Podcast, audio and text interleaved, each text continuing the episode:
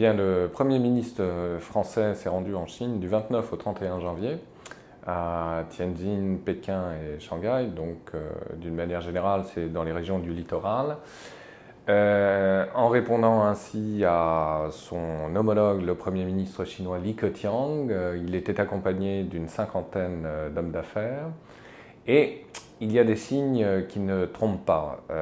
C'était un voyage sans doute moins important, quoi qu'il en ait été dit, pour les relations franco-chinoises à court terme que pour la carrière politique même de Manuel Valls sur le long terme.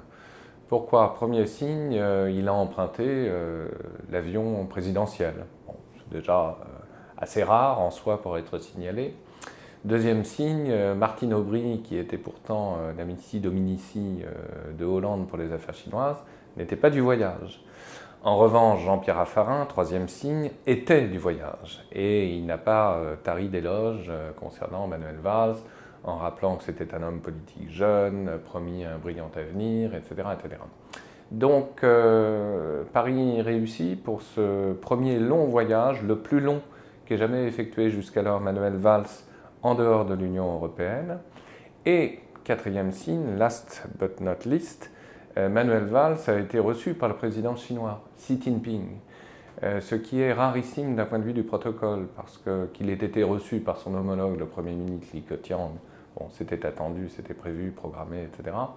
Mais qu'il ait été reçu en tant que Premier ministre par le président chinois, c'est beaucoup plus rare pour être signalé euh, aussi. Donc à tout point de vue, c'est un voyage euh, tout à fait réussi, mais encore une fois, l'impact euh, d'un point de vue du commerce extérieur chinois sur le court terme sera sans doute très, très faible. Pourquoi? Parce qu'on le sait bien, ces relations sur le plan asymétrique, sur le plan de la coopération économique sont profondément asymétriques, euh, au profit évidemment de la Chine, et ce n'est pas demain évidemment que les choses vont changer. Euh, et quand on compare la situation des investisseurs français à celle des Allemands ou même des Anglais en Chine, évidemment on est très loin de résultats aussi comparables. Il faut rappeler notamment que la Grande-Bretagne attire par ailleurs un très grand nombre d'investisseurs chinois, en tout cas beaucoup plus euh, nombreux euh, qu'en France même. Donc euh, ce voyage avait pour but de rappeler que la France existait auprès des Chinois et qu'il était important que leurs investisseurs viennent en France. La France en a bien besoin. tout cela sur fond de polémique, il faut le rappeler, parce que, comme vous le savez, l'aéroport de Toulouse a été racheté justement par les Chinois. L'affaire du Club Med également a fait a, provoqué des mécontentements au sein de l'opinion française. Bref, il y a une méfiance générale à gauche comme à droite par rapport à la Chine qui est perçue comme une sorte de puissance prédatrice et finalement la relation, encore une fois, est assez euh, distante. En revanche, il faut le rappeler haut et fort, donc euh, ce premier long voyage de Manuel Valls en Chine augure du meilleur quant à euh, sa carrière politique future parce qu'il a tout simplement endossé en quelques jours, potentiellement parlant, euh, le costume d'un présidentiable.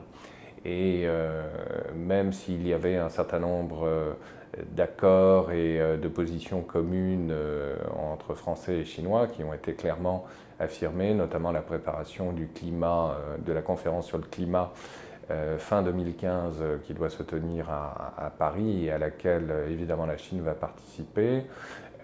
encore une fois, sur le plan économique, on ne pense pas que cela puisse changer fondamentalement les choses sur le court terme. En tout cas, succès pour Manuel Valls, qui, on le sait par ailleurs, remonte dans les sondages après l'affaire Charlie Hebdo. Et donc, Manuel Valls a certainement pris date justement dans l'histoire nationale et beaucoup moins internationale et bilatérale.